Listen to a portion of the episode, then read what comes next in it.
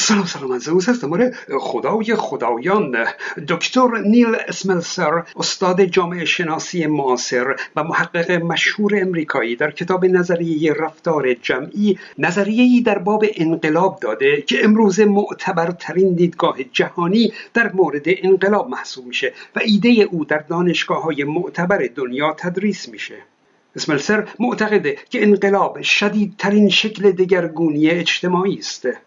اسملسر از مفهوم ارزش افزوده برای توصیف چگونگی وقوع رفتارهای جمعی استفاده کرده. او میگه اگه شش عنصر اجتماعی جمع بشن صرفا به خاطر جمع شدن اونها یک رفتار جمعی به اون اجتماع افزوده میشه. درست مثل جمع شدن هوا و بنزین و جرقه که یک انفجار به مجموعه اونها افزوده میشه. انقلاب یکی از اون رفتارهای جمعی است که می‌تونه حاصل جمع شدن این شش عنصر اجتماعی باشه. اما اون شش عنصر اجتماعی از نظر اسملسر اینها هستند. یک structural conduciveness. ایجاد کننده ساختاری برای یک واکنش اجتماعی یعنی ساختار جامعه باید به گونه ای باشه که زمینه بروز اعتراض وجود داشته باشه. مثلا تبعیض نژادی باشه یا تبعیض جنسیتی باشه یا اختلاف طبقاتی زیادی باشه. خلاصه یک دلیل منطقی برای بروز واکنش اجتماعی وجود داشته باشه. دوم structural strain هست یعنی فشار ساختاری. باید فشاری بر جامعه وجود داشته باشه که ناشی از ساختار نظام اجتماعی باشه. یعنی وجود اون تبعیض و اختلاف طبقاتی کافی نیست. باید اون باعث فشار بر مردم بشه. مثلا باعث فقر بشه باعث تورم زیاد بشه باعث بیکاری بشه بیعدالتی و فساد دولتی بشه. مردم فشار و سختی رو حس کنند. و البته مردم ببینند که حاکمان قدرت یا نمی‌تونن و یا نمی‌خوان که اون فشارها رو برطرف کنند. سوم میشه generalized belief باور تعمیم یافته. یک باور عمومی باید مردم آگاهی داشته باشند و مردم بدونن که مشکل چیه و راه حل چیه. مثلا مشکل اصرار بیخودی حکومت بر داشتن قدرت هسته است که مملکت رو به فقر کشونده. راه حلش هم که معلومه. یا مثلا مشکل اجرای قوانین شرعی با زور و با تو مشلاق هست که راه حلش هم معلومه.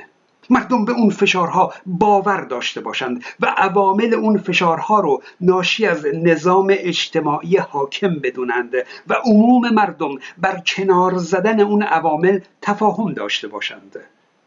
او می‌بینید که در ایران به شدت این عوامل تا اینجا همه جمع هستند. بریم عامل چهارم. Precipitating factors. عوامل شتاب دهنده. رویدادهایی باید رخ بده که به عنوان جرقه عمل کنه. اون عواملی که جمع شدن رو شعله ور کنه. در کشور تونس دیدیم که خودسوزی یک جوان دست فروش موجب خیزش مردم و تغییر حکومت شد. در واقع عوامل دیگه همه جمع بودند و اون خودسوزی مظلومانه جرقه انفجاری برای مردم تونس بود. امروز هم در ایران که خب می‌دونید مرگ مظلومانه محسا امینی جرقه انفجار مردم شد.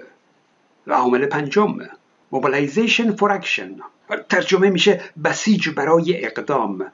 البته کلمه بسیج رو این بسیجی ها که ابزار دست حکومت شدن اون کلمه رو بدنام کردند. اما به هر حال منظور اینه که مردم باید برای فعالیت آماده بشن سازماندهی بشن. اینکه کجا چطور با هم جمع بشن و به اعتراض و یا اعتصاب دست بزنند. امروزه اطلاع رسانی توسط اینترنت خیلی سریع صورت می‌گیره و در ایران هر سنفی خودشون بر اساس قابلیت های خودشون این سازماندهی رو شکل میدن و مثلا اعلام می‌کنن که شورای سنفی معلمان و یا اساتید دانشگاه و یا کامیونداران اصفهان به اعتصاب پیوستند یعنی بین خودشون سازماندهی شدند و تصمیم به اعتراض دست جمعی گرفتند. و آخرین عنصر Operation Failure of Social Control. عملیات یا شکست کنترل اجتماعی. او این دیگه میشه واکنش حکومت. اینکه حکومت چطور با خواست مردم مقابله کنه. اینکه یک جنبش به یک انقلاب تبدیل بشه یا نشه بسیار بستگی به برخورد حکومت داره. گاهی حکومت کوتاه میاد دست به اصلاحاتی می‌زنه افراد مقصر رو برکنار می‌کنه جبران خسارت می‌کنه و خلاصه راه میاد. اون وقت اعتراضات هم خاموش میشن. حتما یادتون هست که در بهمن سال 82 در سانحه قطار نیشابور آنچنان انفجاری رخ داد که تا 20 کیلومتر دورتر هم کشته داد. بیش از 350 نفر کشته شدند و حدود 500 نفر زخمی. او معلوم نشد که واگن ها چه موادی رو حمل می کردند که حاصلش چنین انفجاری بود.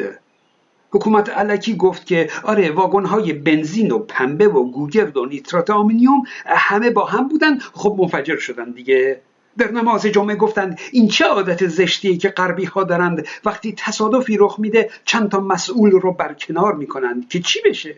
هیچی دیگه. رهبر آرزوی آمرزش برای مرده ها و شفا برای مجروحان مسئلت کرد همین دیگه. چند سال بعد هم چهار تا خدمتکار راهن هم به زندان محکوم شدن و تمام.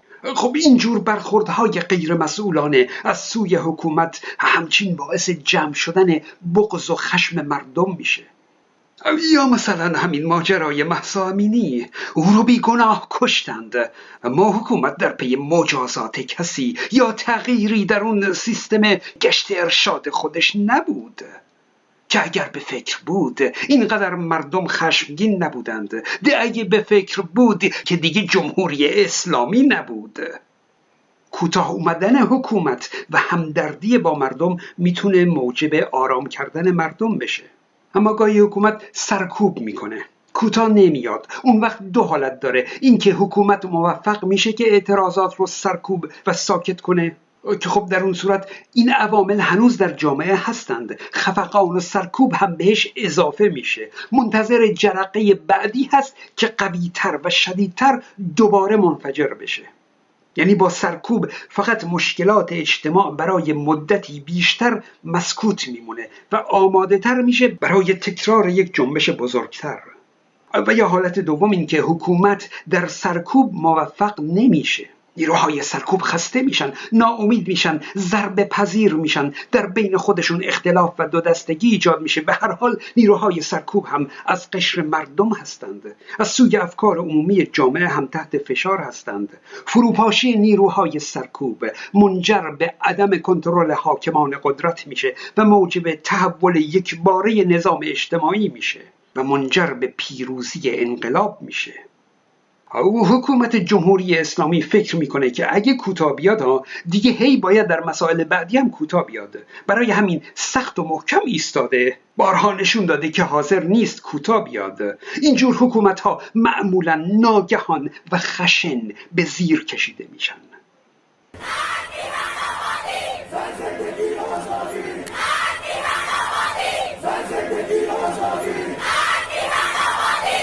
خیلی از شما به یاد دارید که نیکولای چاوشسکو رئیس جمهور دیکتاتور حکومت رومانی در سال 1989 همین سی سال پیش در روزی که قدرتمندانه برای طرفداران خودش سخنرانی می کرد و فاشیست رو عامل تحریک مردم معترض مینامید نیروهای ارتش از دستور تیراندازی به سوی مردم سرپیچی کردند. همون روز ارتش به مردم پیوست. وزیر دفاع خودکشی کرد. رئیس جمهور و همسرش همون روز سعی کردند که با هلیکوپتر فرار کنند. اما خلبان هلیکوپتر سرانجام اونها رو تحویل ارتش داد. سه روز بعد او و همسرش محاکمه و به نسل کشی محکوم شدند و همون روز هم اعدام شدند. کانال های من رو هم فراموش نکنید. من زوس هستم.